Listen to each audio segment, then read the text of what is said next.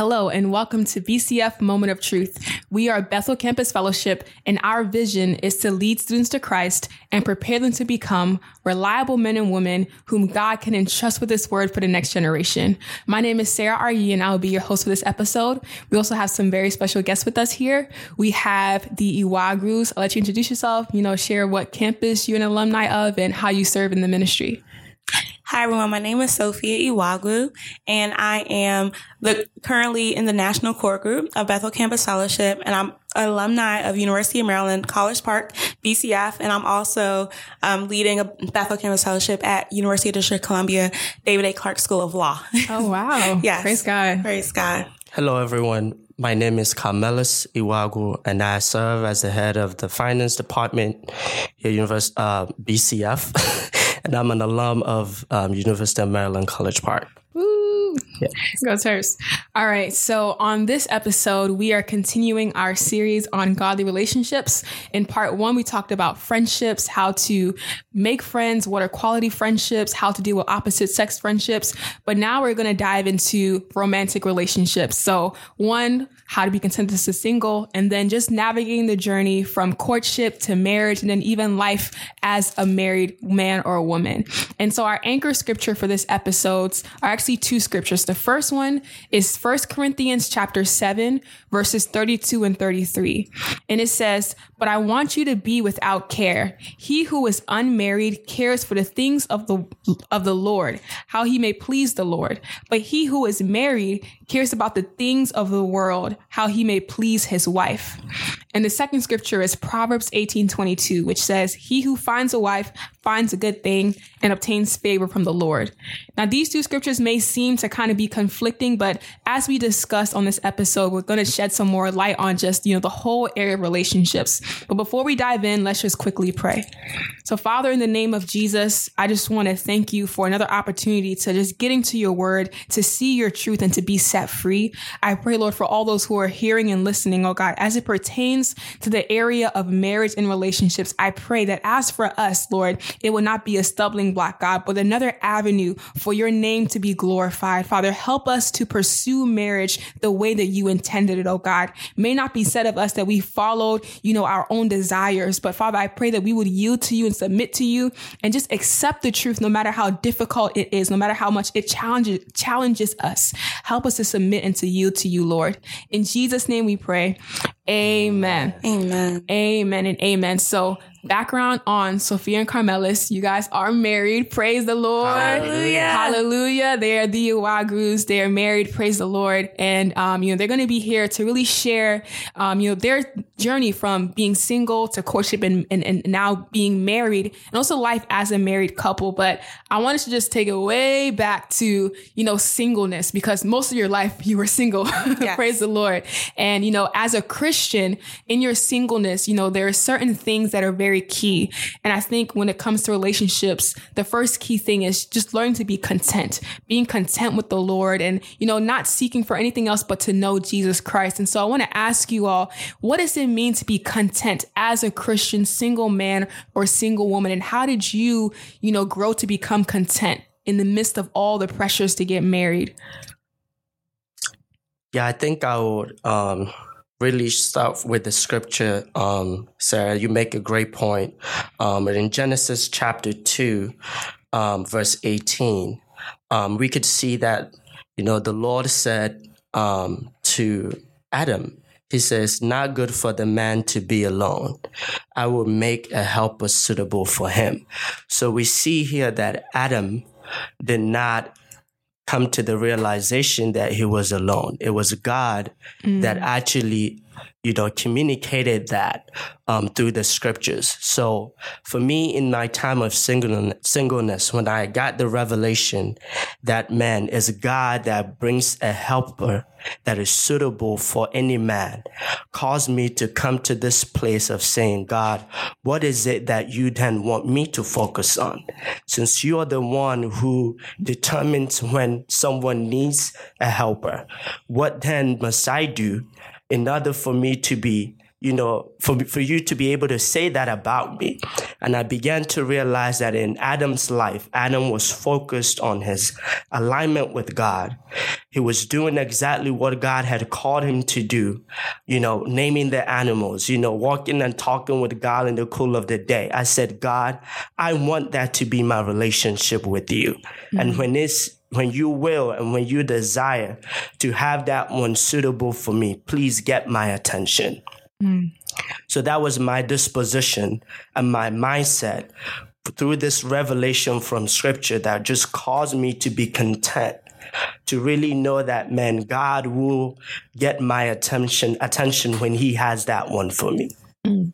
Amen amen I want to share a little bit about my journey as well. I think that scripture you um, read earlier, Sarah, is really on point. Um, 1 Corinthians 7, verse 32. Um, it says, But I want you to be without care. He who is unmarried cares for the things of, of the Lord, how he may please the Lord, period. And I think that for me, um, what does it look like being content as a single woman? Um, for me, it looks like caring about things of the Lord, um, especially if you're in Christ. If you're not in Christ, then you have a lot of cares, right? Because mm-hmm. you haven't yet surrendered. But once you surrender your life to Christ, then you're no longer living for yourself. Colossians 3 3 says that my new real life is hidden in Christ and God. Mm-hmm. And so your whole desire is, God, what are you saying? You know, I want to be, I want to, I want to do your will. I want to fulfill, you know, your commandments. Lord, what is it that you've spoken about me? And, um, I think that's how you deal with contentment. Like that's how you enjoy your singleness because mm-hmm. you're so consumed with the things of God. And that, that gives you joy to see people come to know him, to be able to be used by him, to have family that are getting saved, to have friends that are, you know, are being healed and set free and getting connected to godly community. It's, it's really a joy to see that. And even as we're on our campuses, to see things being transformed in, in on your campuses, like God moving on your campuses, marvelous encounters happening and yeah. like people getting delivered, filled with the Holy Spirit. It's truly a joy. And I think that's the, how you, how you deal with enjoying your singleness. And I understand yeah. that there are people who are growing up in our ministry and they that's the whole college thing and now they're alumni and they're like, man, you know, how do I, how do I stay content in this season? Cause my parents are telling me I need to get married and I have pressure. For me, it's funny because I actually put pressure on myself. No one was telling me to get married. And then when I realized that I was actually trying to jump the gun. You know, I was, I was so consumed with the desire to get married by a certain age. My mom got married when she was 22. So I was always like, I want to be married by the time I'm 22. No one put, forced me. I just had that desire and I began to, um, take my eyes off the Lord. Um, but it's so beautiful because the Lord was able to show me that nothing that I do without him will last, you know, yeah. even friendships with like the same sex or even friendships with opposite sex. If it's not founded on this is what the Lord is saying, this is what the Lord is doing, it won't last. Mm-hmm. And so I, I started being okay with like letting go of everything and all my plans and all my desires. And that's how I dealt with my pressure. I just began to say, God, I don't care. Whatever you have for me, Lord, that's what I want. And, um, I think for someone who's getting like growing and maturing and your parents are kind of pressuring you, like, you know, when are you going to bring someone home or when are you going to introduce me to someone that, you know, yeah. you're interested in? I would just encourage you to, um, just surrender that, that, that even that pressure, surrender that voice voice in your head that says that you have to get married soon, you know, because I believe in that surrendering. And as you do focus on the Lord, God is going to open eyes, you know, whether it yeah. be your eyes as a male or it be, you know, the person who's going to start pursuing you as a woman. Um, God is going to begin to open eyes because like you're not looking, you know, mm. and I believe the Lord works when we're just busy. Like Carmelis read, Adam was busy doing things and the Lord was like, I want more for him. Yeah. And so the Lord will bless you because he trusts you, because he knows that you're not going to, you know, um, forsake, you know, the work that he's actually called and, and planted, um, in your heart to do just because you, you know, are now in a relationship. Yeah. And I, I, like how we brought it back to the beginning in Genesis because what you see with Adam is that because sometimes people say, you know, there's so much pressure because my destiny is on the line because of marriage. But, you know, Adam was doing the will of God without Eve. Like, yeah. you know, he was doing what God commanded him to do in the beginning and he didn't need Eve to do it. Right. And like you said, God was able to get his attention at the right time and to bring that person. And so it goes to show that as a single, you can very much live out the will of God even as a single because now your wholehearted devotion is on the Lord. And so, no, it's not tearing you away from your destiny. No, you're not, you know, serving God less because it's just you, but, you know, you as a child of God, you're now also, you know, fulfilling, fulfilling God's purposes. Yeah. Um, but I, I know that the, the pressure is kind of different for guys and, and for girls because for guys, it's pressure to pick someone. And then for women, it's pressure to be found by someone. So I want to just hear from you, Carmelis, as a guy, you know, what were the pressures you saw or you yourself faced and how did you overcome those pressures when it came to getting married and you know choosing someone to be your wife etc yeah i think uh, for me as a male there weren't many pressures in the sense of who do i choose um, you know, whether it be family or things like that. Um, my my parents had their expectations, which they communicated to me. But from the onset of my salvation, um, I made it clear to my family that man, I, whatever God wants of me is what I'm gonna do. So sometimes it came off to family that man, you may I may not be married, you know, and they'd always ask me, you know, who will you get married to? Are you ever gonna get married? Just because of my demeanor and disposition, um, and and part of it because of my past prior to Christ. Mm. And just that revelation that God, you know what?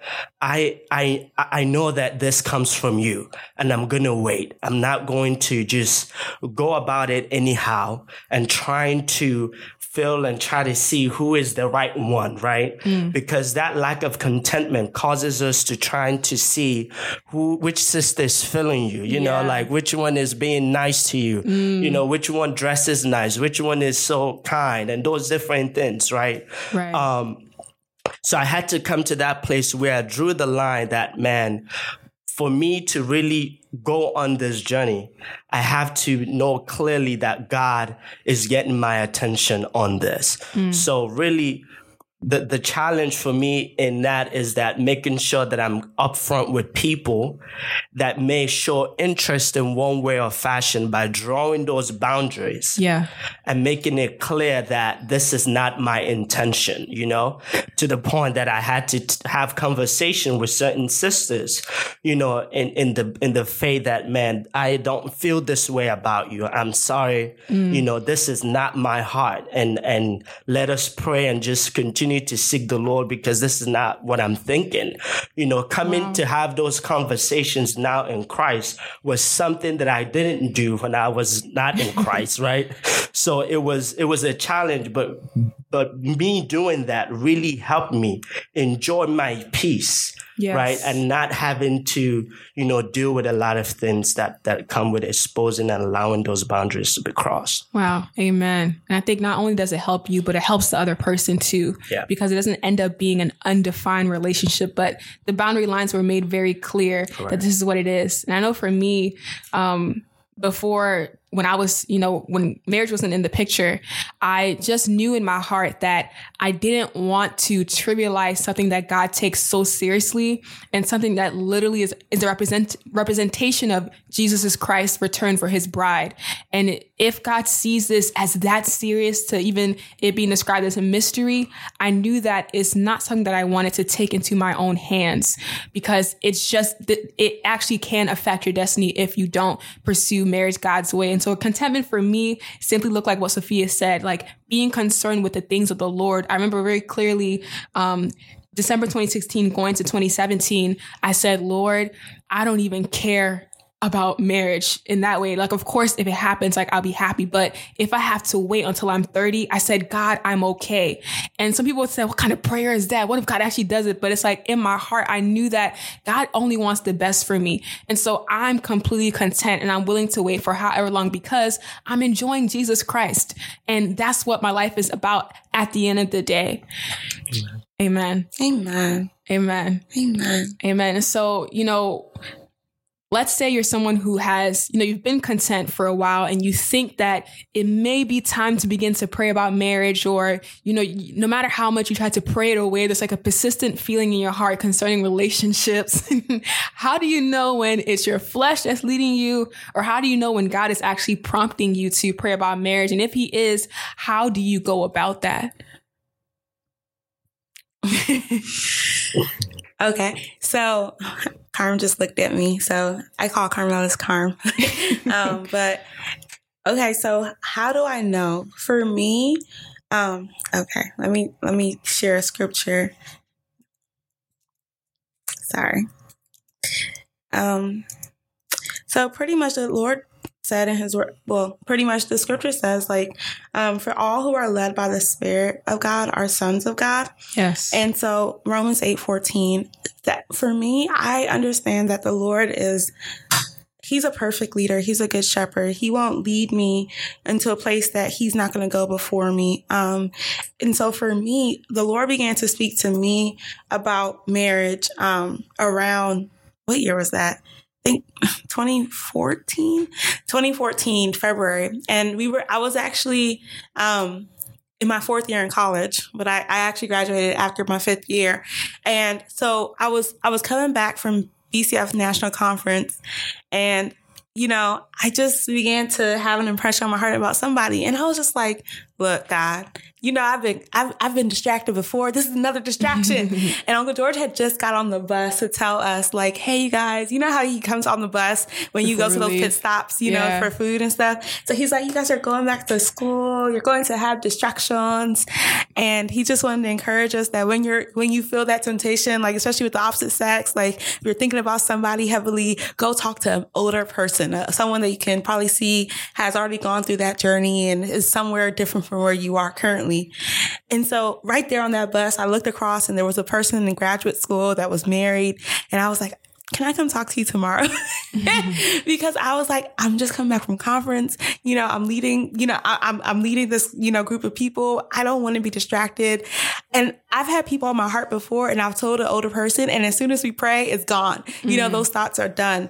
Um, and so this one, when I shared it with this older person, you know, it continued over a year, over a year and a half, over a year and nine months before the actual person that was put on my heart in that mm. season actually came to pursue me. And this was without you like talking to the person, yeah. interacting with the person mm-hmm. and yeah, that was without any flesh, right? It was just me. And honestly, whenever Carmelis would come talk to me, I would just start sweating and shaking and I'll be so awkward. And I'm just like, why is he talking to me? Or like, I'll just be really awkward around him because Carm was someone that I thought was like Paul in the Bible. You know, he would just never get married. He really talked, you know, ill of people who were, you know, just getting distracted, pursuing you know, marriage. pursuing marriage. Cause he was all about men's fellowship and always telling the guys. And, you know, I was, you know, so I, I would notice that Carm was very passionate about, you know, you know, pursuing the Lord with your whole heart and your singleness and things of that nature. So when the Lord put him on my heart, I was like, this must be a joke.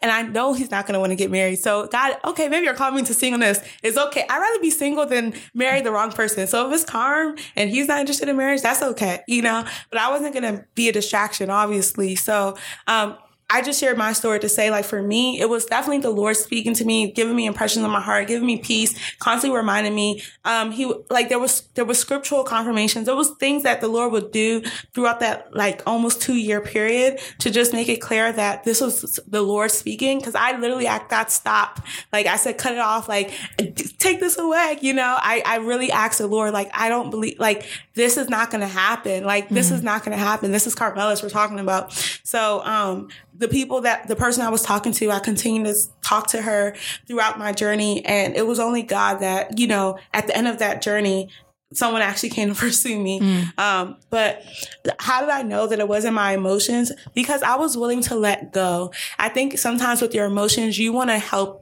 God out, you know. Yeah. So when it was my emotions and I'm thinking about my timeline, I'm I'm trying to prophesy into this brother in Christ's life, you know? Mm-hmm. Like I'm trying to, you know, trying to manipulate a situation because I have this timeline or I have this desire to get married. And, you know, people people love women of God, right? So I knew that it wasn't my emotions because I was trying to run away. Mm. Right. So I think that's that one thing that showed me like, okay, Sophia, like this is something that you even if you care about this person, you love this person, I respected his walk with the Lord mm. way more than I than I I had interest in him knowing that, you know, the Lord showed, you know, me yeah. something about him. There wasn't that like haste to just run on what you mm-hmm. thought you were hearing. Yeah. Mm. So I was willing to wait. I was willing to not get married. I was willing to, you know, try to stay away from him when I'm around, like not talk to him too much because it was just like awkward. And I just didn't want to, you know, give him any impressions that, you know, I, I had any interest in, in anything else other than Jesus, BCF, you know, stuff like that. So mm. yeah, I, that's how I kind of could distinguish my flesh from, um, just the Holy Spirit leading me Amen. Yeah. Amen. Now, I would say that Sophia is incredible. I don't know if I could have held it in that long without exposing myself. But, um, you know, um, how did God speak to me? How did I come to this place that, man, this is God and this is not my flesh? I think that, um, when I, after I got saved, um, and and just like how I've lived my life.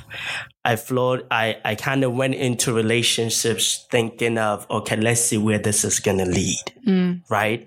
Uh, we have this concept. Oh, this person likes me. I like them. Let's see where this is gonna lead.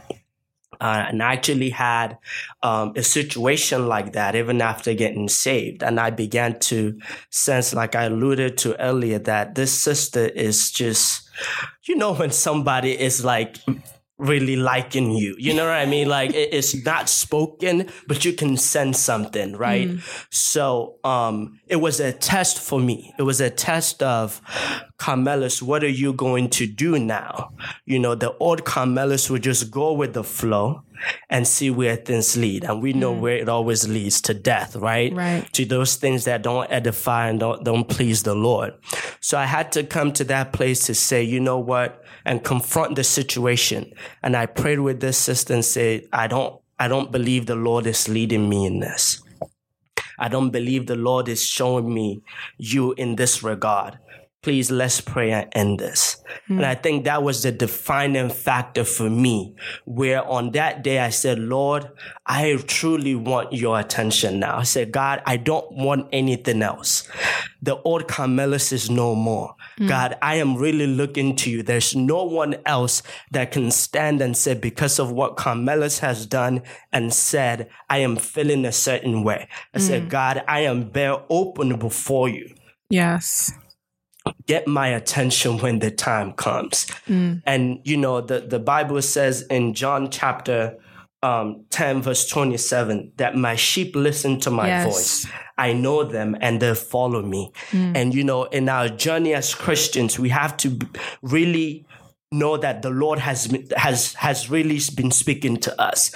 Because as a Christian, if you haven't been hearing the Lord in the day-to-day challenges of your Christian walk, you will not know that the Lord is speaking exactly. to you, especially something this heavy, yes. right? And this important. So I think that my walk with the Lord, I have been able to discern how the Lord spoke to me. Yes over my life, you know, when, whether it be with family and doing things in the family and just really pursuing peace in different aspect of my life. I've been able to see the Lord speak to me in those things and I've followed suit and seen the result of them. Yes. So when the Lord spoke to me about Sophia, it wasn't like, oh no, I had to go and question the voice because I knew that this is the Lord speaking, you know, um, and, and what I did was I said, no, God, I'm not ready. I said, mm-hmm. I'm not ready because this woman is on fire. She just got ordained and no one in my family has ever married in a, a, pastor's home and all of this. So I have all these fears and anxiety, which I've never had before. Mm. Do you see what I'm saying? So that's when I began to know that, man, this is not the same Carmelus. This is something much more. This is, like she said, this is not, it's something that is good when it's coming to me. I'm like, no, like, how could this be? like, you know, like yeah. how, how Mary said, how can this be of yes. me? You know, God, are you really saying this about me? So what I did was I went to mentors and they were able to just help me pray, like Uncle George, and really help help me settle those fears um, to finally approach her. Um, so mm. yeah, so I think that the key thing is really hearing the voice of the Lord. Yes, and distinguishing what is the voice of the Lord throughout your journey in, with Christ, even before He starts speaking. Yes, about um, who to marry. I agree. I think it almost is kind of silly to say God is speaking to me about marriage, but if I ask you, okay, but what is God speaking to you about in your life in general, and you can't pinpoint anything. It's like all of a sudden God is now speaking, but in the past God was never speaking at all. It doesn't really make sense. So I think it's very key how for both of you, you in a place where you were just serving God and God was speaking to you about your everyday life. So it's not abnormal that he's now speaking to you about this other area of life. And another thing I think was also key was that you weren't so quick to make haste and to just jump on this thing. Like there was a level of, of caution, of pausing, of sobriety and saying like, Hey, you know, if this is the Lord, then there's a way I have to approach it as opposed to I'm just going to run towards it. Um, and I, I, I want to read a scripture. It is Galatians 5:19, just the beginning, it says the acts of the flesh are obvious. Some versions say the acts of the flesh are evident, meaning that you know when it is your flesh. You know, you don't have to seek counsel from 10 different people. You know when it is just your flesh. There's no basis for what is going on. It's just your emotions in a spiral. You just know it. And, you know, with you two, I think one mark that is just so amazing is that I see with you the scripture being fulfilled that in order to gain, you must be willing to lose. I see that you are both willing to just completely let go and say, you know what? God, I don't even want this. So just take it now before it becomes anything. And that is a real test. And it shows that, you know, this is not me just running after my flesh, but, you know, God is actually saying something here. And there was mentorship. There was someone over you who could hear what you're saying, test what you were saying, and also pray with you and walk with you to see, okay, is this what God is actually saying? Um, and then eventually it became courtship when God brought you together. And, you know, I wanted to kind of talk about that, you know, the whole thing about courtship because people have different opinions about courtship and, you know, dating. But, you know, let's, let's, let's define it. What is courtship? And how is that different from, from dating? I know when I think of dating, I think of, I'm trying to see if this will work out. So, you know, I'm going to meet up with you or hang out with you. We're going to kind of test it. There's no final commitment. But if it does work out though, there can be a commitment. But for right now, we're kind of just testing the waters to see, you know, I like you, you're a cool guy, you're a cool girl. Maybe this could work out. But then with courtship, there's a difference. And what exactly is that difference? So, my understanding of courtship is that this is two individuals who have, you know, received confirmation from the Lord and they are in agreement to pursue marriage. And so they embark on this journey together towards marriage and they involve those mentors that they've had individually. They involve their different family members. They involve their spiritual leaders. They involve their church communities. They involve, you know, just friends that are also in godly relationships to a journey with them towards marriage. So it's it's a journey towards marriage. So it's a very um, intentional journey, um, and you don't just go on it um, like you said hastily. Um, circum like you you you're very circumspective of every step you're making, yes. and you don't go b- before you've you've involved some other parties. I remember Carm's going to share his testimony, but he always says that before he came to talk to me, he went and t- spoke with his dad. He went and spoke with his mentors, and he told them about me. I didn't know that he was you know interested in me or anything like that. Um, I thought Carmen's Paul, you know he's not going to ever get married, you know. But you know, unbeknownst to me, he was telling his family about me and everything about me. And um, by the time he pursued me, this was something that they were ready for him to do as well. They were ready yeah. to, you know, get to know me and things of that nature. So um, that is courtship, I believe. And why is how is it different? Um, it's different because it's pure. You know, it's um it's integrity. It's um it's something that is very transparent. Um because since you've involved all these moving parties, they are able to, you know, ask you about how things are going. And um before you guys make any like if you do fall. You know, these people, uh, there's actually a scripture for that. Um, Ecclesiastics, for, Ecclesi- Ecclesiastics 4 9, it, it talks about marriage, and I'm going to talk about it later on, but two are better than one because they are, they have a good return for their labor. If either one, one of them falls down, one can help the other up. But pity anyone who falls and has no one to help them. Also, if two lie down together, they will keep warm. But how can one keep warm alone? So in regards to courtship, um, when I think of this scripture, I'm thinking like you have this whole community that if one falls, they're able to find you and help you get up. And they're not just in this isolated dating kind of mindset that it's just the two of you guys until you know that you know that you know that this is supposed right. to move forward. But it's like everyone's involved and everyone's able to ask you. So Antonia can call me or, you know, um, you know, Sarah can call me or, you know, my friend Lexi can call me and anyone can call me and say, how is your courtship going? Yes. Because they know know I'm in courtship and they know that we're hanging out and they want to just make sure that everything's okay with us. And mm. if I have anything I need them to pray with me about, I'm able to share, or even if I have any testimonies, I'm able to share it. And so I also have a level, even if they don't ask, I have a level of, you know, the Holy Spirit's here with me. And at the end of the day, you know, whatever's in the dark is going to be revealed in the light. Yeah. And so, um, courtship is like you're intentional to, to live as as the light of Christ, you know, and live unto the Lord. Um, and you know that you're, you're living for eternity, um, every step of that process. And so your perspective is like, I just want to honor my father in heaven and, mm-hmm. um, whatever that takes. So sometimes I would have to go talk to our mentors about Carm. and I got rebuked once by a mentor. They were like, Sophia, did you tell Carm that you're coming to talk about this before? I was just so you know, used to being single. So I, I, just didn't know that I was supposed to like communicate with Carm before I go talk to my mentors. Like, I need help with this in our courtship.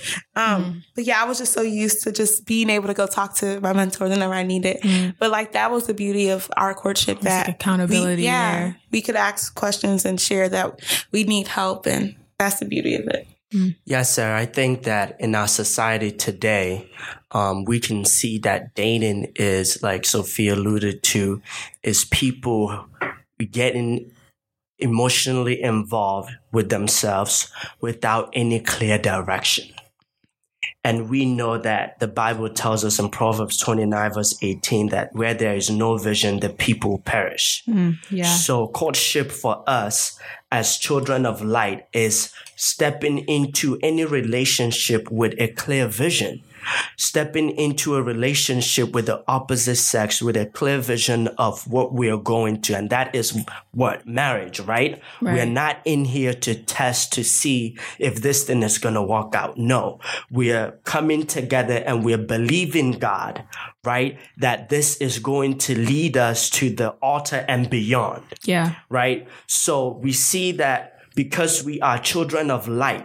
The scripture has called us to really live as children of light. Yes. As First Thessalonians 5, uh, 5 5 tells us, You are children of light and children of the day. We do not belong to the night or to the darkness. Mm. So, dating, that you can see a lot of things happening in the dark with dating. People are hiding, people are doing things in the dark with no one knowing. They're right. trying to figure things out on their own, you know, and they, they come to a place of just emotionally wrecked, right? No sense of direction.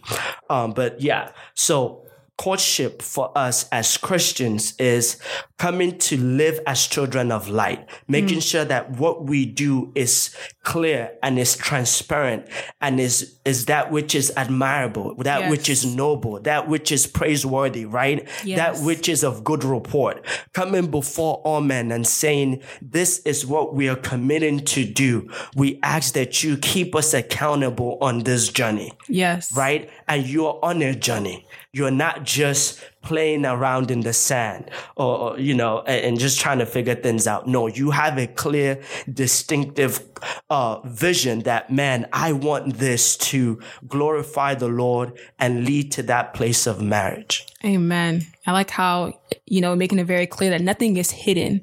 You know, it's not just two individuals doing their own thing, but it's a, a, whole effort of family, of mentors, of accountability who will hold you to the boundaries that you set up to the standard of Christ and won't allow you to just, you know, do anything anyhow.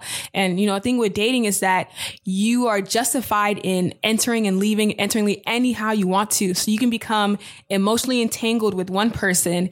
You find out you don't really like it. So you leave and become emotionally entangled with another person. And then you progress and progress and progress. By the time you're married, you've been entangled with, you know, four or five people. Even if you didn't have sex, like your souls have already mingled yeah. and you can't sit in the presence of all those people confidently knowing that this person knows this about you. This person has, you know, reached this depth of your heart and they had no right to do that if you weren't going to marry them. But with courtship, like you said, there is a clear end goal.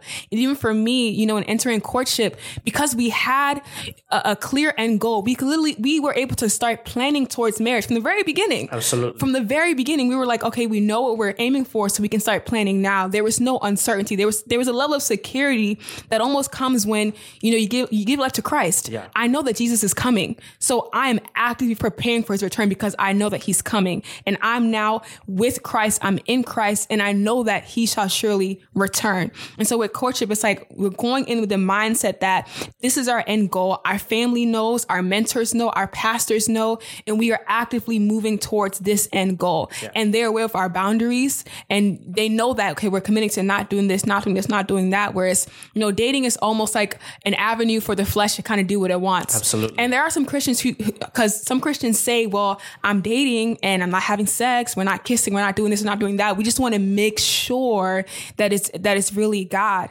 But, you know, if God can speak to you about everyday things, and surely he can speak on the area of marriage. You know, that's who God is. He's able to do, like you said, my sheep hear my voice and the voice of a stranger, they do not obey. And so God is definitely able to speak and give you that security. I feel like it's almost, it, no, it is protection for us. It's protection from hurt, from situationships, from all these things where you know that this is God and he is the, the, the third cord that is keeping us together.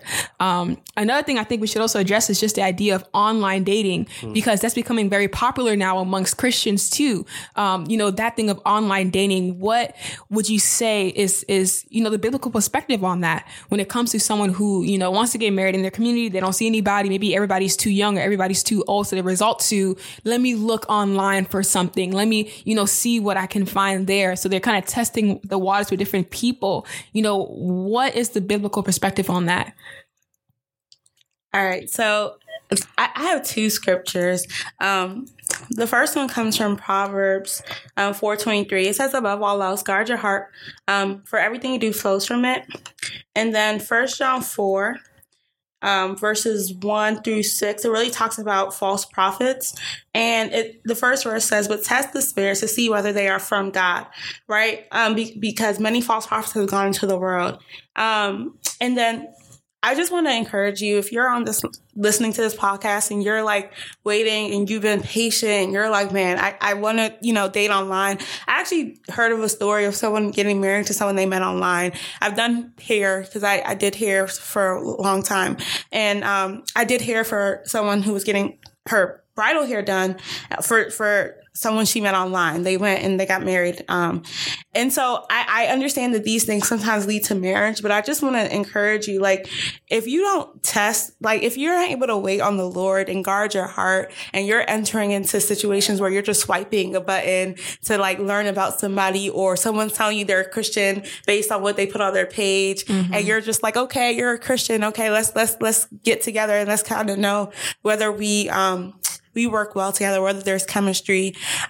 I don't know what's going on in your life and I don't know what's going on in the other person's life, but one thing I do know is that um, the Lord has blessed you with the community. He's, the Lord says that he puts the lonely in families. Like the Lord has already surrounded you with so many, um, you know, people in your community. The Lord has surrounded you with family members that love you and they're caring for you and they're praying for you. And I believe that in your community or in, you know, just even in your place of work or even in your school, like God can do something, you mm. know, and I think sometimes we're not willing to just sometimes we, just we're just like I want a specific thing, and because I don't feel like I see it or I don't feel like I'm, you know, I, I want to go and. Ex- like look for that specific thing. So you're reading people's pages to find out if they're that specific thing. Yeah. But test every spirit because I can tell you that a lot of people can put anything online. Anything. People on social media, we know that people just dress up and they go to places and they take pictures and they post on social media. It does not mean that, that they're they're working. It does not mean that they're, you know, they, they have any resources to live that lifestyle. They might be living on credit, but they're posting pictures, really nice pictures on social media. How much more a dating website? You can say that you're very clean, that you brush your teeth, you know that you're living well. These things can be lies. Yeah. And how much more like you're a believer, you know, how much more you want to build a godly home, godly children, godly seed. God forbid this person is saying these things and they're not actually doing this, right? Yes. And you're yoking yourself to this person for life. Um, and so the people I know, like the one person did her hair, she's not a believer. Um, and I, I can't speak on that, but what I what I will say for someone who is in, in the body of Christ is that um, Adam was was was was was not interested in marriage, and the Lord desired marriage for him. Yes. And I believe that you know sometimes we just have to get focused, and in our focusing, we're able to get something better than we could ask, think, or imagine. Because that's what the Lord's promise is that He wants to exceed our expectations. He wants to exceed things that we can conceive for ourselves. So, um, I, I don't know all about dating online because I've never Yeah. had to go that route. And I've actually heard that some spiritual leaders are like, you know, that's not all bad. And, but I will say this is that, you know, you have to test every spirit. Yeah. And um, you can't do that by reading someone's page. And so that means you do have to go into this dating realm and you do have to now test the waters.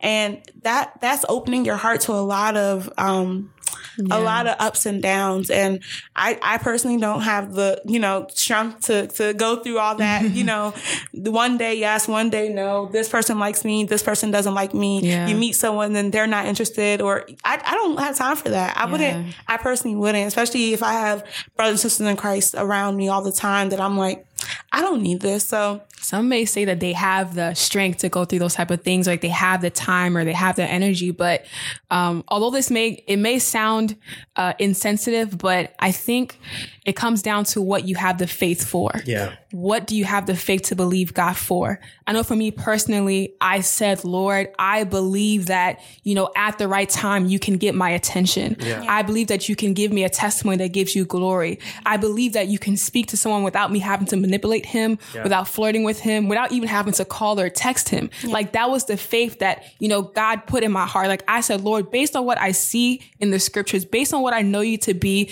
this is what I have the faith for. And by the grace of God, it happened. So my question to anyone who's contemplating these things is, what do you have the faith for? And the beautiful thing is that faith comes by hearing and hearing by the word of God.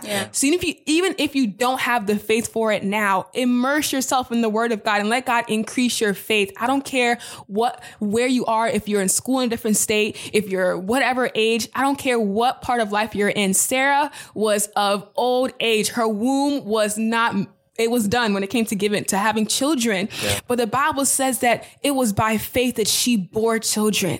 By faith. So my question is, what do you have the faith for? Do you have the faith for God to do something like that? Or is your faith being challenged to the point where all you can see is the natural things of having to pick and choose and put it in your own hands? And if it is, know that God can give you, He can even give you the gift of faith to strengthen your faith to say, you know what, Lord, I want to do this in an honorable way where I know that you're the one that spoke to me because when you are married, and we're going to get to that, and challenges come, people will say, oh man, you know what? I probably made a mistake. This wasn't the right one. So let me now go and find the right one. But no, when you know that God spoke to you, no matter what challenge comes your way, you're able to fight for it. Why? Because you're grounded on a word from the Lord and God's word cannot return void. I know no matter what challenge I face, no matter what storm comes, God's word cannot return void. And if I know that he spoke to me, no matter what happens, come sun, come rain, come storm, whatever, I know that God spoke and his word is true. It is settled forever in heaven and earth. Therefore, I can stand on this word and we can fight to remain together. Amen. Amen. Amen. I want to add to that, you know, that the scripture tells us in First John chapter 2, verse um, 16, it says, For everything um, in the world, the lust of the flesh, the lust of the eyes, and the pride of life comes not from the Father, but from the world. The world and its desires pass away, but whoever does the will of the of God lives forever. Mm. So we really see that when you're going online, you're mainly going with what you are seeing, with what you're perceiving from the flesh.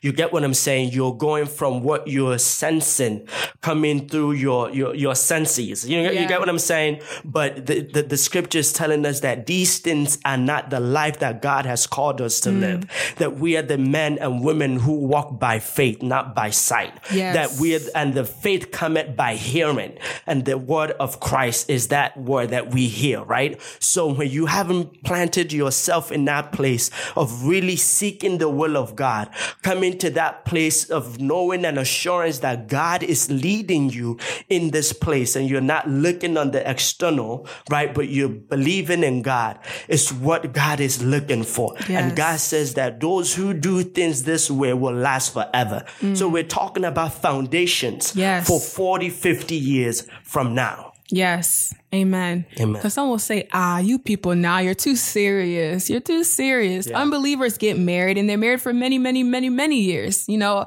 someone was telling me that there's a couple who was married, I think for 50 something years and they're not Christians. So if unbelievers can do it, then why do we have to pray and pray and fast and have God speak to us? Like, why can't we just, I mess with you, you mess with you, you I mesh with you, like we're compatible. Why can't we just pursue it? But when you think about the purpose of marriage for a believer, yeah. it makes all the difference. You know, we're not just in this because we are romantically in love and we love each other, we want to have kids, but there is a bigger purpose. You know, the Bible likens the marriage of a man and a woman onto the mystery of Christ and the church. Something that is even sometimes so hard to fathom. Like it is the very representation of God on earth. So when it is that serious in God's eyes, it's also that serious for us. Yeah. Some people pray and fast about what school they should go to, but when it comes to marriage, all of a sudden it's like, okay, well, let me just test it. And honestly, I think the real thing is that we want to be in control right. and we're so afraid of letting go of control. Yeah. Because we don't, we think that God's either going to set us up or he maybe doesn't care that much. Or, you know, if I don't have a say in how it goes, it's not going to end well. How can I enter a courtship with somebody who I haven't talked to about marriage for the past two years? You know, how is that possible? And, you know, people also then begin to turn away from, you know, BCF and, and GRM, people who are leaders in the ministry or who, you know, are members in the ministry, you know, have sat under teaching in BCF. Oh my gosh, for all of undergrad and everything that, that, that is taught is good, is great. But then on the topic of relationships, it is the biggest stumbling block ever. And it's all of a sudden, no, what BCF is saying, you know, what they're preaching is not okay. I'm going to go and find my own medium. And I think we should talk about that because, you know, you know, godly relationship movement in BCF, um, you know, people have heard that if you come to them and let's say you're already in a courtship or you're, you're thinking about somebody, they tell you to pause and pray for three months. And that can almost seem like, ah, I've already prayed. You know, God's spoken to me. Why should I pause and pray for three months? But I think it goes back to what you all were alluding to about if you want to gain, you must be willing to lose. Jesus said that because anybody who tries to gain on their own will end up losing in some way or another. And you might think that, well, I can still end up getting married. Sure, you might end up at the same end goal, but the blessings along the way, you have forfeited them completely. Yeah. So yes, you may have a ring on your finger. You may have a marriage license, but the blessings of God you're supposed to get along the way, you completely missed out on them because you forsook the way of the Lord. Um, yeah. No, I absolutely agree with you. Um, that BCF is, is positioned by the Lord to lead students to Christ and raise them to be reliable. Yes. You know, and we want to raise reliable men and women. We want to make sure that your marriage is reliable, that mm. students can look at your marriage and say, God, if you can do it for them, I want you to also do it in my life. We get it. We live it. We give it, right? Yeah. So BCF is there to help us really put to action what Proverbs 15 22 talks about. And he says, plans fail for lack of counsel, but with many advisors, they succeed. Yes. We are positioned to help you ask yourself this tough questions mm. that could be clouded by emotions. Yes. The tough questions that could be clouded by the euphoria of having someone that you just met that is interested in you to really examine your heart to see whether you are really in the faith. Yes. Like the scripture calls us to really make sure, am I walking in righteousness? Yeah. Am I pursuing purity? Am I laying the right foundations, right? That will help carry my marriage for the longevity that God has called it. Because yeah. this is a journey of no return. Yes. For us, we don't have a, a, a choice to whether stay in this thing or leave. No, God has called us to a lifelong commitment, a covenant, but it has to be rested on the right foundations. Mm. So that's why we exist. And that's why BCF is here to help people navigate and succeed in this area, to really be prayerful and carefully consider what you're stepping into because the Bible says that who goes to war without counting, counting the, the, cost? cost. Mm. How can you win a battle without counting the cost? BCF is there to position you in a place to count the cost. You know, if I did not, I'm, I, am I'm so blessed by BCF because people like Uncle George and, and the different people that were able to pour into me helped me to ask myself the questions that I wouldn't have asked myself. You know, so I want people to see this ministry as a platform for you to enjoy all the blessings yes. that God has for you in your marriage. Amen. Because there's there's life after, you know, the wedding. When you're married, you know, there is now you fulfilling what you should be doing as a married couple. Yeah. And what we see sometimes is there are people in the ministry who got married and then their marriage caused their spiritual decline.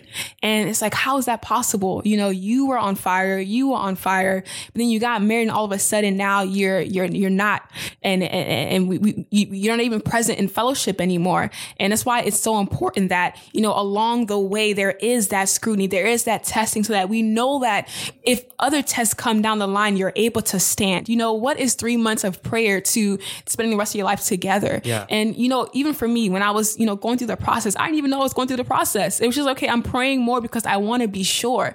But, you know, let's talk about, you know, being in marriage because you guys are now married. You've experienced the transition from being an undergrad and then being an alumni and then now being married together.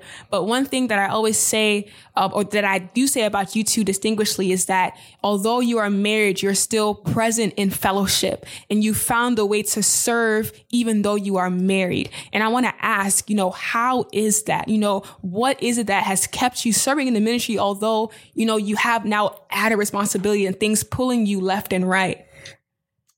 Amen. Amen. well, I'll just say it's Jesus, honestly. Um, you know, I, I think no matter what season you're in, whether it be singleness, courtship, or marriage, like what is your focus? You know, um, for me, I just I want to live like Christ. You know, I want to I want to do everything that the Lord has called me to do.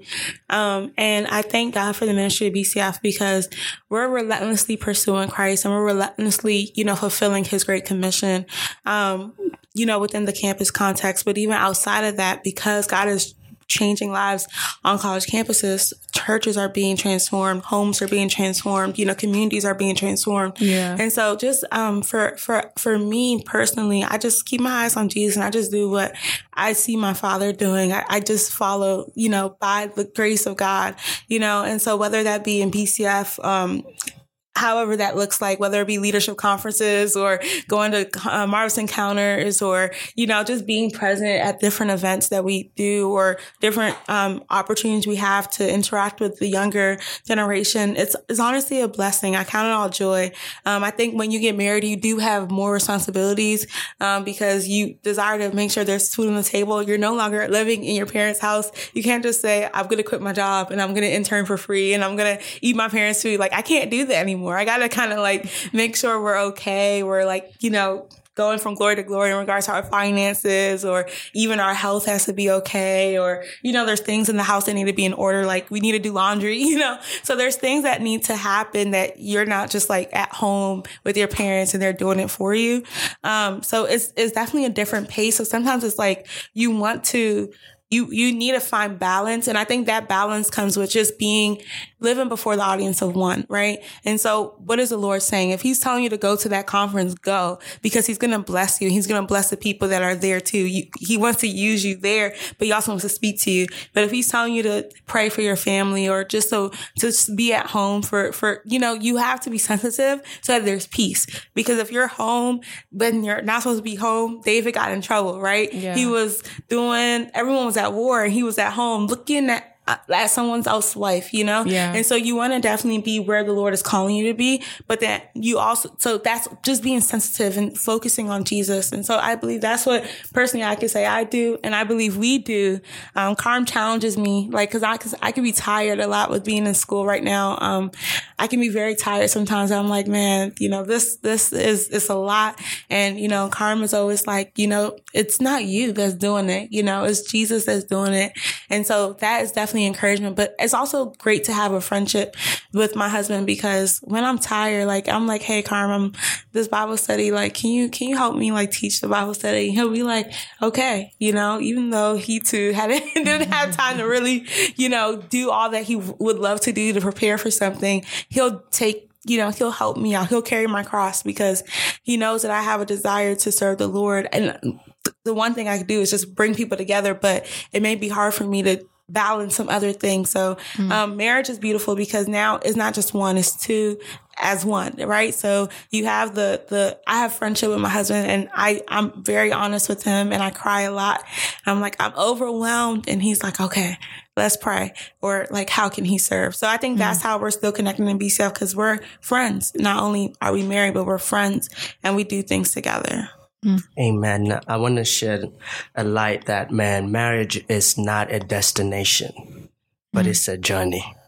And I think that, you know, our seeking of the kingdom of God and righteousness does not end once we get married. Amen. And I think that's what we have come to understand and embrace that, you know, Matthew 6:33 says, "But seek ye first the kingdom of God and all these things, all the things of life, the grace that we need to handle our life, right? All that we need to do what God has called us to do will be added onto us. Remember, marriage is an addition position yeah. on your seeking and aligning yourself with God and, and doing the will of God. So that is the disposition on our hearts. And, and really how have we been involved in BCF is really asking the Lord to make this vision um, clear and write it abroad our hearts. You know, there are competing uh, desires out there. There, yeah. you know, people get married and so many ministries out that want you to be part of,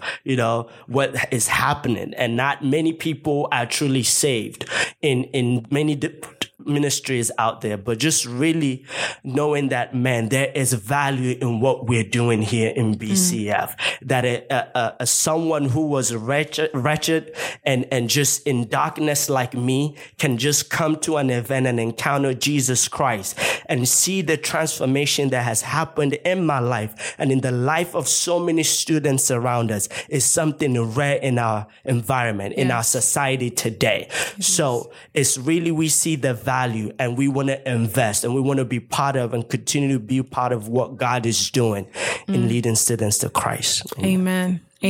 Yeah, I think what you guys both said is very key. You know, even in your marriage, your focus is still on Jesus. And when it comes to serving in the ministry specifically, the vision has not shifted because you've gone to the altar. Yeah. But, you know, it's still burning in your hearts. Even though you're not on campus, seeing students save is still something that, you know, you are actively wanting to see happen. And I think that's why, um, you know, even as a married couple, you're still able to do the work. Cause I mean, you could be serving anywhere else. You could right. become, you know, you can jump to a different ministry if you wanted to. But when it comes to BCF in particular, I think those whom the vision is still on their hearts will find a way to serve even when seasons change. Yeah. I think that's so profound. So, um, you know, we've covered a lot from singleness, being content in singleness to courtship and marriage. But I want to give you an opportunity just to share just a closing remark, whether to encourage someone to share a couple scriptures or you know anything you think you know someone would need to hear in this moment. So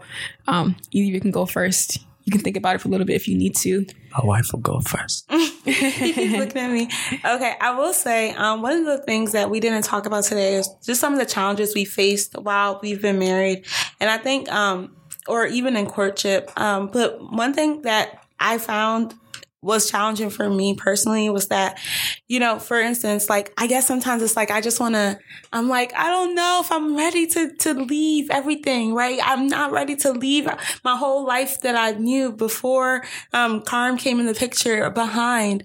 And I think I, I look at the story of Rebecca, who said she would go right mm-hmm. with with Abraham's servant um, that came to find a wife for Isaac. I look at the story of Ruth, who said, "Where you go to to to her her late husband's mother, like I will follow you. Like where you go, I go. Where you stay, I stay. And I think that for me is definitely just encouragement that, you know, it's never, even Jesus in the Garden of Gethsemane, he's like, Father, you know, if, if, if you can, like take this cup away from me. Nevertheless, not my will, but let your will be done. I think yeah. marriage, people see it as like it's easy, but I can tell you, but from singleness to courtship, you're going to go through some seasons where you're like, I don't know. I know God, you spoke, but Lord, this is hard. This is a whole this is a new season and I, I, I need grace for it. And I just want to encourage you, there is grace.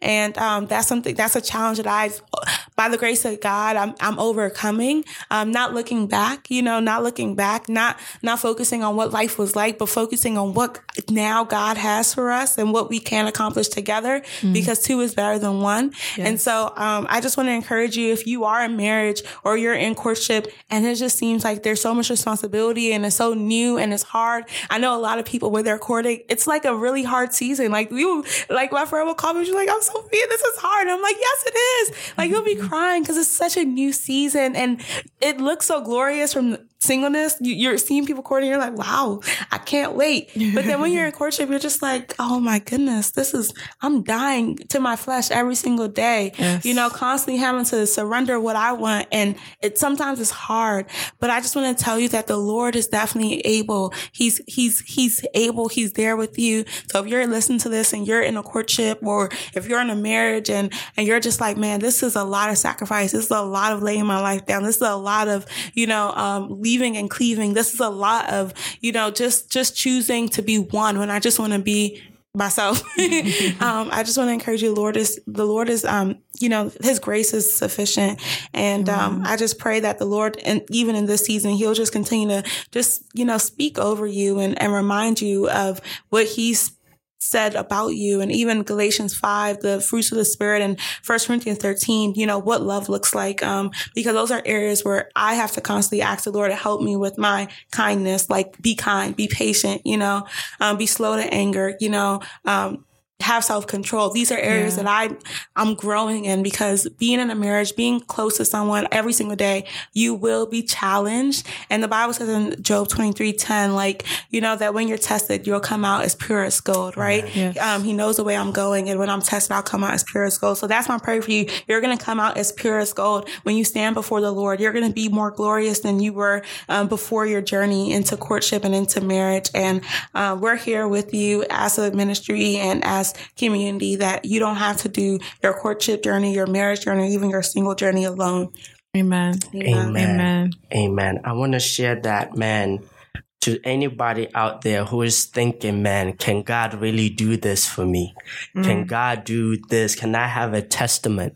Can I have a testimony that I please God, that I, the Lord got my attention for that one, right? That the Lord was with me throughout this journey and I was able to give him glory through it all. I want you to know that it is possible. Amen. You know, the Bible tells us in Psalm 84 that, you know, the Lord is the, is the son sun and a shield.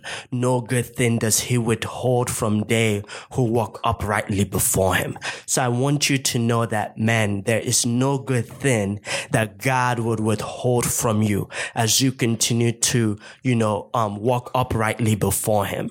And for my married people, you know, who are just in the season of uncertainty, what the future would hold, you know, for us, we, we stepped into marriage not knowing where we're going to live. Sophia was in school in Louisiana and I was working in this area and we were just like, God, what is, what, where are we going to be? Like, are we going to live our life separate? Like what, you know, the first few years of our marriage, what is going to happen? And I think when we came to that place of pursuing oneness, that no matter what, nothing would divide us, whether it be school, whether it be family, whether it be our own desires, nothing will separate us. It's really what has helped us along this journey. And we have seen God move mightily in our, on our behalf when we have come in agreement. So mm-hmm. I'm encouraging you, pursue oneness, pursue agreement, because in that place, heaven acts on our behalf. Amen. Amen. Amen. And I just want to encourage someone who may currently be in a dating relationship or something that you think is courtship, but you've fallen into sin. I want to read a scripture, Ephesians 5 5. It says, For you may be sure of this, that everyone who is sexually immoral or impure, who is covetous, that is an adulterer, has no inheritance in the kingdom of Christ and of God.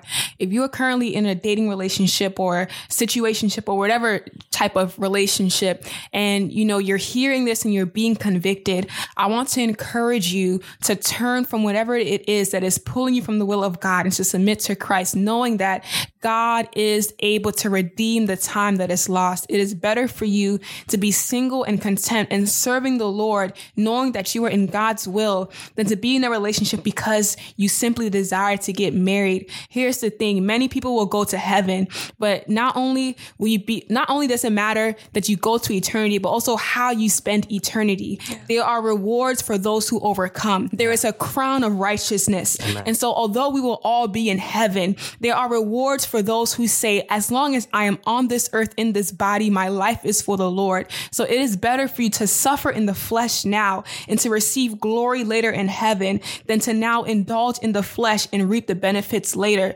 Know this, that marriage will not solve sexual immorality. Yeah. Marriage will not solve addictions to pornography. Yeah. Marriage will not solve addictions to masturbation. Marriage will not solve lust. Marriage will not solve greed or envy. Marriage won't even solve loneliness. Yeah. If these things are not taken care of in your singleness, you will find yourself in a marriage. You will be locked in and you will realize that the things you were trying to med- medicate have not been solved because of marriage. So I encourage you, if you're a single and you're, you're finding yourself, you know, pursuing marriage for the wrong reasons, I encourage you to pause and stop and to excuse me, to seek contentment in Christ Jesus. Know what you are signing up for. Marriage is about dying to yourself. So right now you can't even die to Christ. You can't die to your flesh. You can't wake up and begin to pray. You can't read your Bible. You can't see God without distractions. Know that marriage will not solve that. In fact, you will get married and you will completely draw away from the Lord because what you're doing now as a single will be amplified in marriage. So if you're in a place where you are not even seeking the face of God,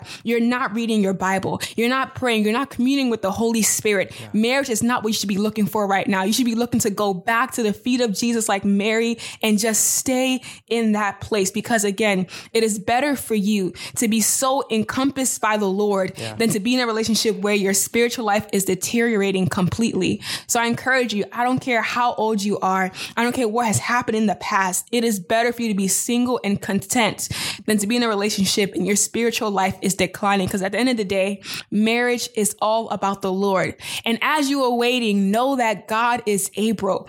Able. Hebrews 11, 11 says again, by faith, even Sarah, who was past childbearing age, was enabled to bear children because she considered him faithful yeah. who had promised. Yeah. And God has promised No good thing, including marriage, will yeah. he withhold from those who walk uprightly. So I encourage you, yeah. continue to walk uprightly. And God, who has promised, consider him faithful. And in due time, in the Lord's time, he will surely do it.